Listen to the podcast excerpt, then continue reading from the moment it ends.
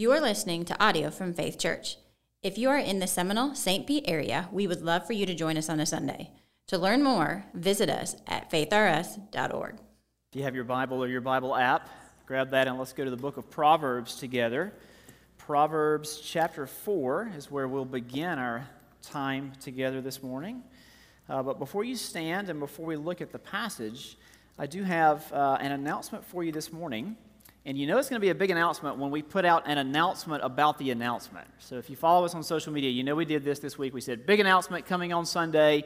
And it really is. This is a monumental day for Faith Church. So I'm glad you're here. I'm glad you're joining us online. For over a year now, our leadership team has been hard at work praying, brainstorming, working on a master plan for our campus here at Faith Church uh, we've been thinking and dreaming together about how we might reconfigure and retool our campus to maximize our missional potential. For every year, we've been working on this. This past Tuesday night, our leaders gathered and we made a unanimous decision to move forward with phase one of that master facility plan, which has many elements. But the first element is going to be finishing our preschool building.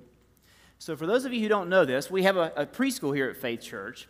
And the newest building on our campus is our preschool building, which was constructed over a decade ago. But what you might not know is that though that's our newest building, and we still refer to it as the new preschool building, 10 years ago, more than 10 years ago, we built it, it was only half finished.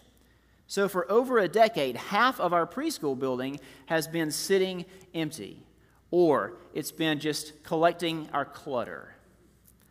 Well, by God's grace, by God's power and provision, no more. We are moving forward. Unanimously, our leaders decided this. We are moving forward with finishing that building, furnishing that building, and by God's grace, filling it with children from our community. Praise God, right? Amen? Yeah?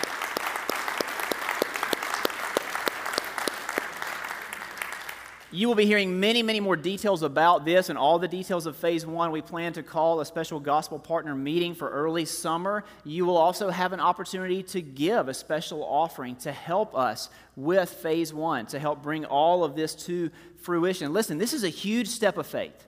This is a huge step of faith, and we cannot do this without you. So, even though you're not even getting all the details yet, and we're going to have a meeting over the summer, now is already the time to start praying to start asking the Lord, Lord, what would you have me do? Lord, how might I and my family, how might we contribute to this project and ultimately contribute to taking the gospel to our community? That's what Faith Church is all about. We say it all the time. We exist for the good of our city and for the good of the world. I believe we have people in Faith Church who could give an extra $1,000, $5,000, $50,000. I really believe that. So start praying now and asking the Lord, Lord, what would you have me do? How can we contribute to this project? How can we contribute to the next generation to reach more and more families and young children with the good news of Jesus Christ? So start praying, and I hope you're as excited as I am. I'm expecting God to do some great things at Faith Church in the near future, and I'm excited that we get to be a part of it together. So keep praying, and more details to come. Now, with that said, if you're willing and able, will you stand with me in honor of the reading of God's Word? We're going to look at the book of Proverbs this morning, and I want to read chapter 4, verses 25 to 27 to get us started. Let your eyes look directly forward, and your gaze be straight before you. Ponder the path of your feet, and then all your ways will be sure. Do not swerve to the right or to the left Turn your foot away from evil. This is the word of the Lord. Please be seated. So, we've just started this new series going through the book of Proverbs together. Proverbs is a collection of these short, pithy sayings authored largely by Solomon, a man known for his unparalleled wisdom. God appeared to Solomon in a dream one night and he said, Solomon, ask for whatever you want and I will give it to you. And Solomon didn't ask for the destruction of his enemies. He didn't ask for a long and prosperous life or great wealth. He actually asked God for great wisdom. And God blessed him with great wisdom. God gave wisdom to Solomon, and now through Solomon, that same wisdom can come to us if we will meditate on his teaching, apply his teaching.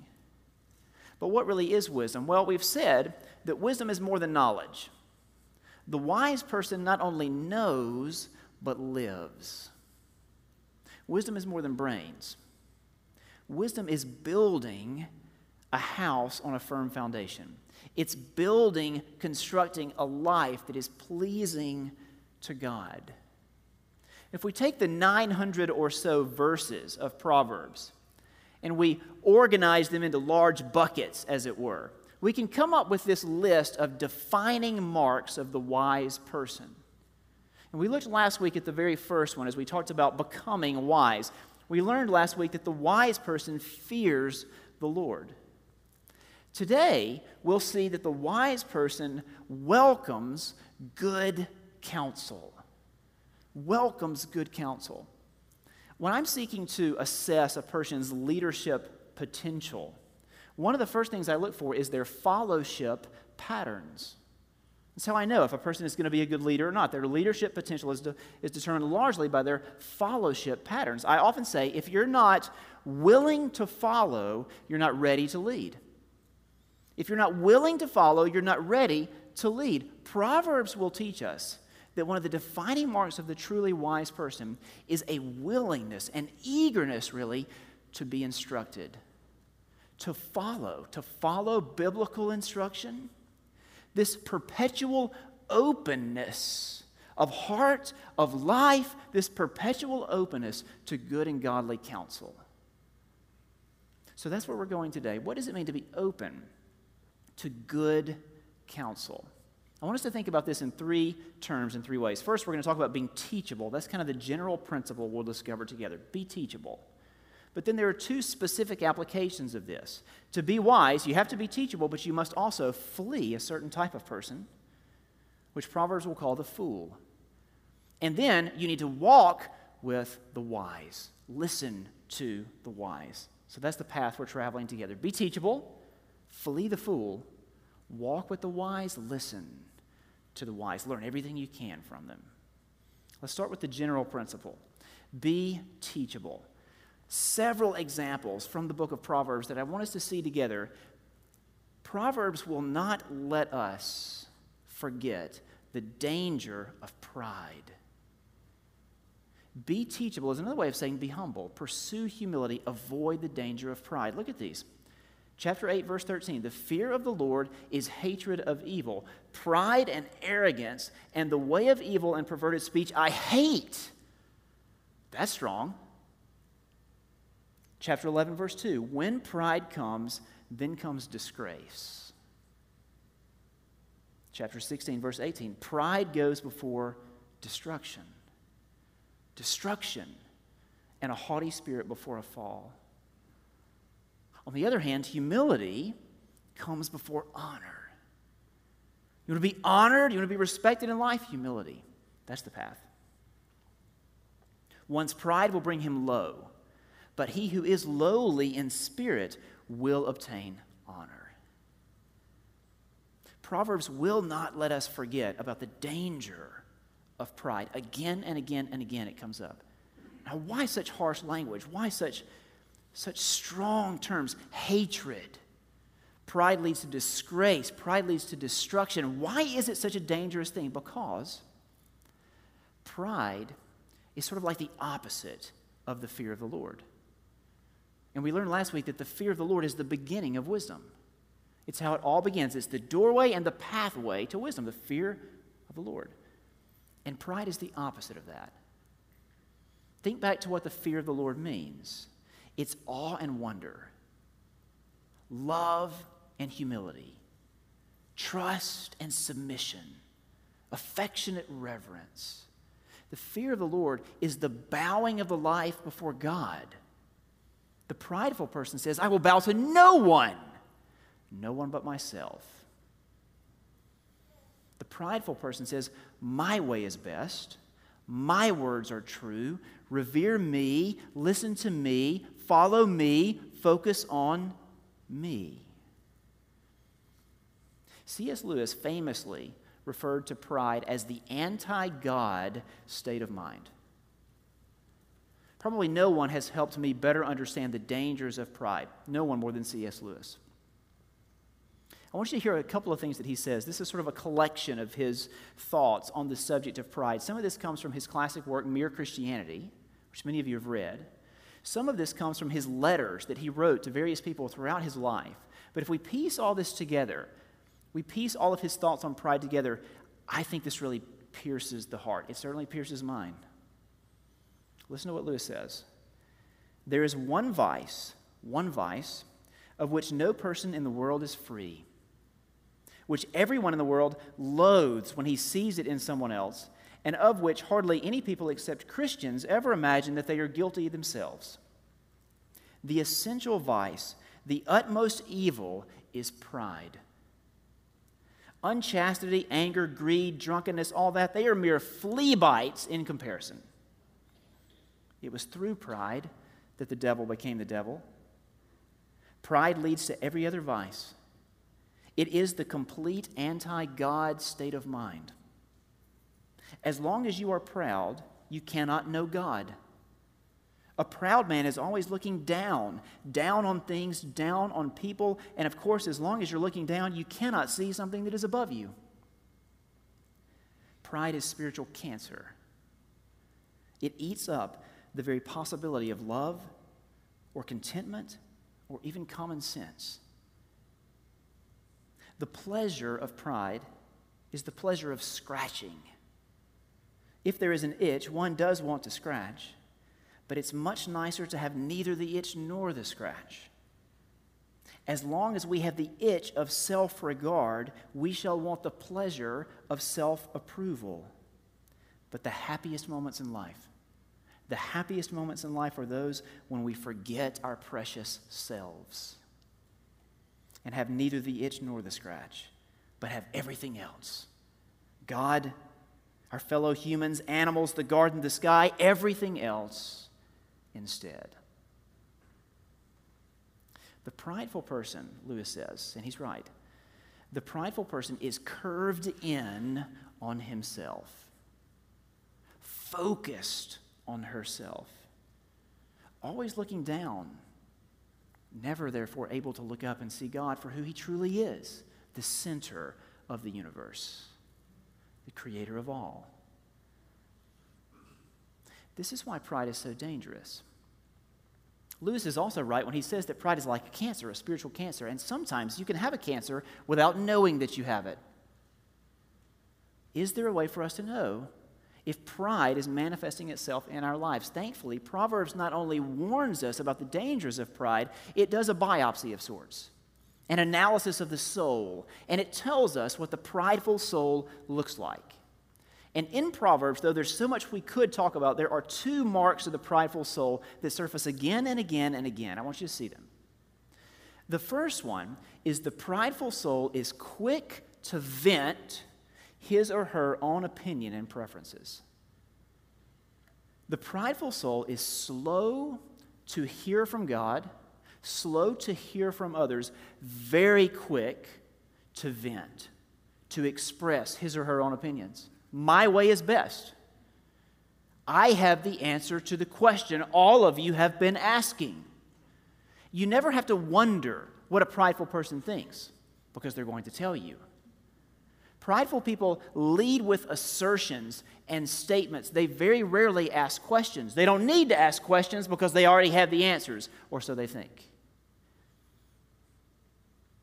Do you understand that we should not, you should not, I should not, we should not share everything we think? There is such a thing as exercising the ministry of holding your tongue. If you have no unarticulated opinions, chances are you're a prideful soul. If you have no unarticulated opinions, if people know what you think about everything, chances are you're a prideful soul. This is one of the marks that Proverbs gives us. Now, here's the second one the prideful soul is slow to receive correction, slow to confess failures, slow to change course. We're going to come back to this one. I just want to state it now, and I want you to think about it for a moment. And at the end of our time, we'll look at some very specific proverbs that talk about this very point. But for now, ask yourself how do I receive correction from others? Do I tend to get very defensive? Do I tend to make excuses? Or do I receive the truth, the light that they're bringing to me? Not one of us knows everything. None of us. You don't, I don't. We do not know everything. We should be teachable. Now, does this mean, however, that we should listen to everyone? No.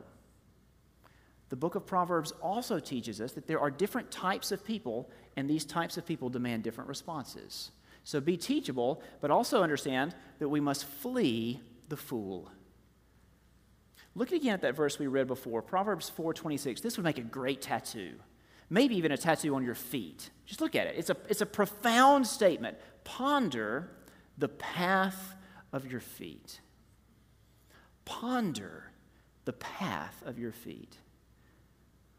One of the most wonderful insights that Proverbs gives us is this one we are never truly static in life, we're always taking strides.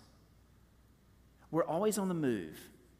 Every decision you make, every thought that enters your mind, every conversation you have at work, at home, wherever you go, we're never static. We're always taking strides on the move, either toward God or away from Him, toward wisdom or toward what Proverbs will call folly. And Proverbs also wants us to understand that not only are we always on the move, but the people we befriend contribute to our movement. Again, either toward God or away from Him.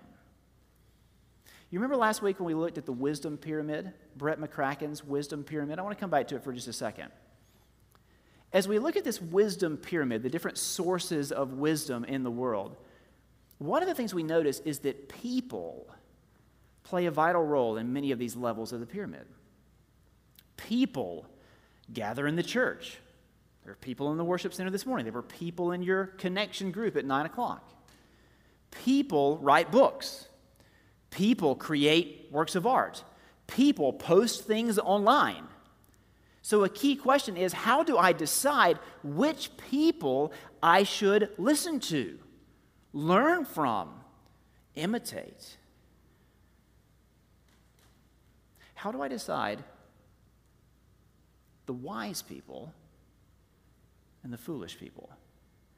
We need to exercise discernment. And once we've identified someone as a foolish person, Proverbs is very clear about what we should do. We should leave the presence of a fool. Flee the fool. Don't hang out with them because they will influence us. They will impact us. You will be changed by the people you befriend. Not you might be changed, you will be changed, according to Proverbs, by the people you befriend. And that's why, again and again, Solomon will tell us leave the presence of a fool, for there you do not meet words of knowledge.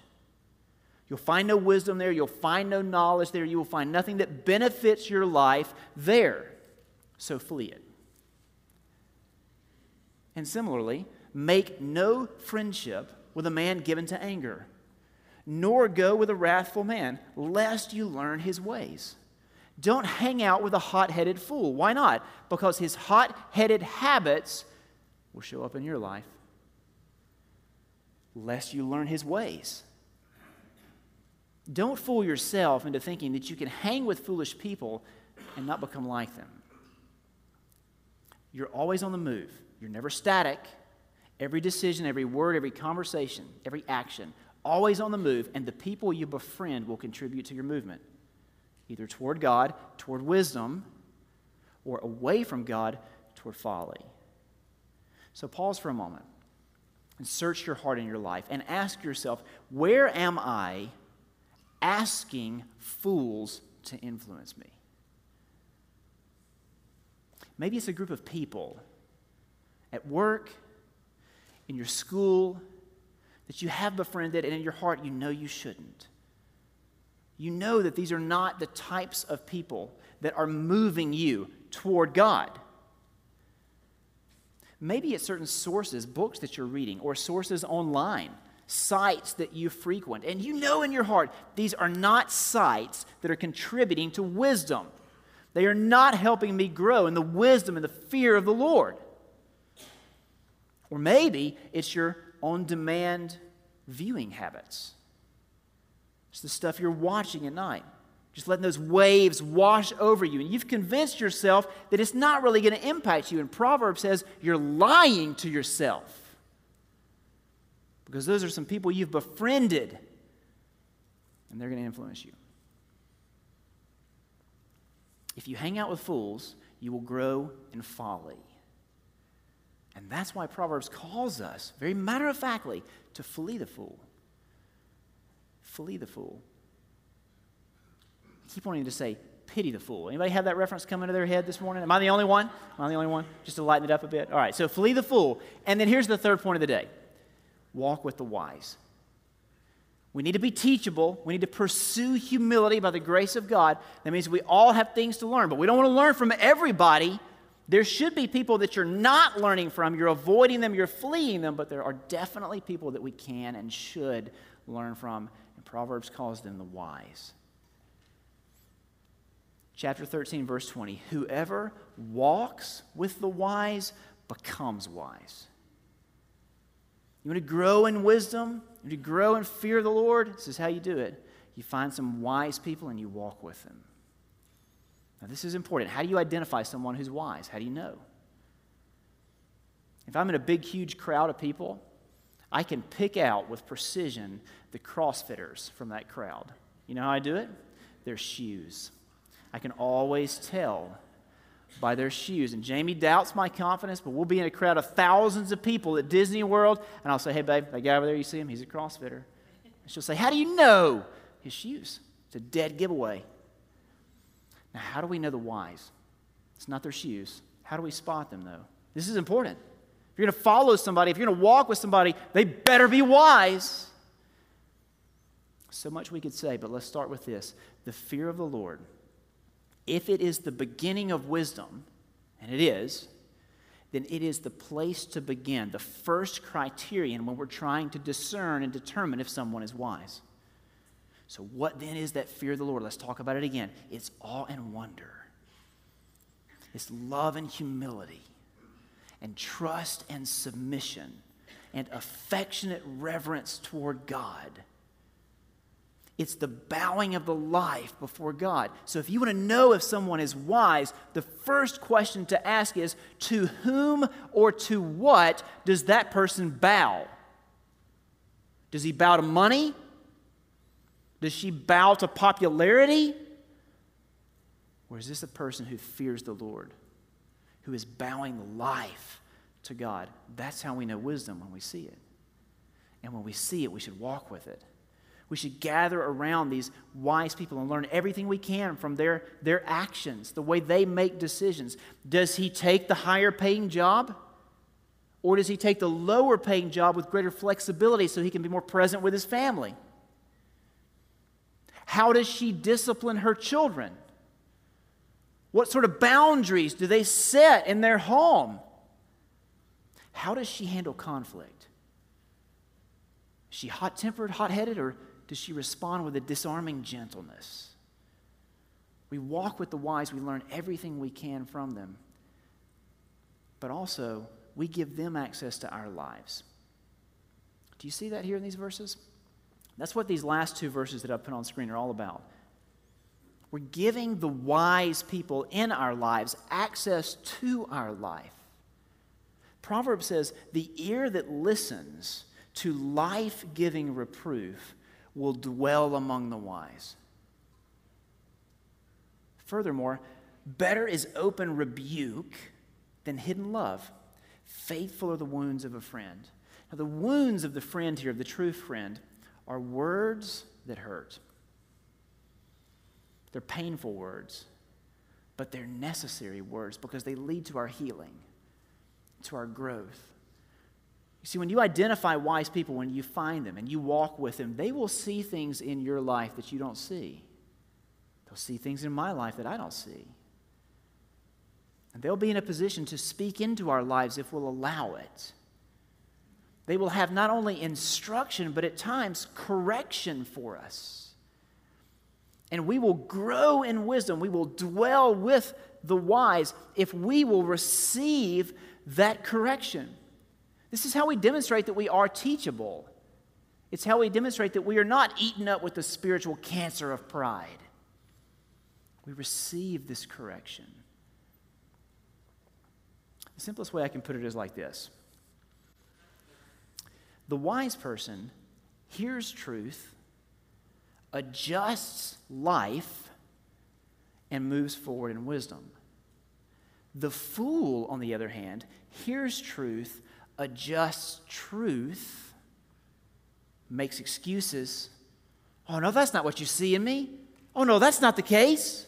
Adjusts truth and therefore moves backward in folly. So, which are you? It's back to that question I asked you to consider earlier. When a brother or sister in Christ comes to you and they say, Friend, listen, I love you. I love you. And I'm not saying this to you as someone who has never made the same mistake, but I want to talk about something that I see. And you might not be aware of this, but I'm telling you because I love you, because I want God's best for your life. And I fear you're going down a dangerous path. Let's pray and let's talk together. When they come to you with that sort of a spirit, a humble spirit, and I've been there spirit, when they come to you like that, are you defensive? Do you adjust truth and make excuses and put up your shields? Or are you quick to say, Thank you? You're a true friend. I needed that. You're right. And I need to make some adjustments. That's wisdom. That's wisdom. We need directness with each other and gentleness. Now, most of us, if we're honest, we have one or the other, right? You're either very direct or you're very gentle. We need both. And you know who does both perfectly? Jesus. And every time we pick up these elements, like we're about to do now, we are listening to Jesus as he is perfectly direct and perfectly gentle. As he says to each and every one of us with directness, You have failed. You have failed me, he says. You have failed others in your life. You are a sinner. And we're listening to Jesus with his perfect gentleness, as he also says, but by my blood, because of my sacrifice in your place for your sins, by grace, through faith, you are forgiven.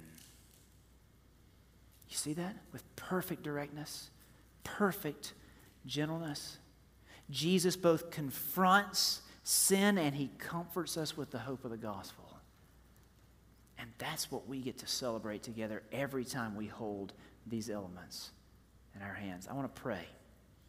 And then we're going to enjoy this feast of forgiveness together. Let's pray. God, thank you.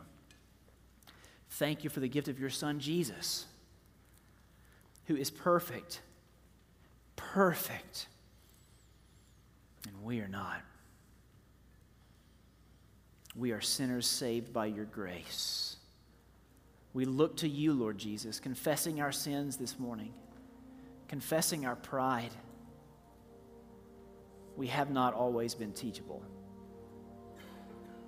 There have been so many times where we have thought that our way was best.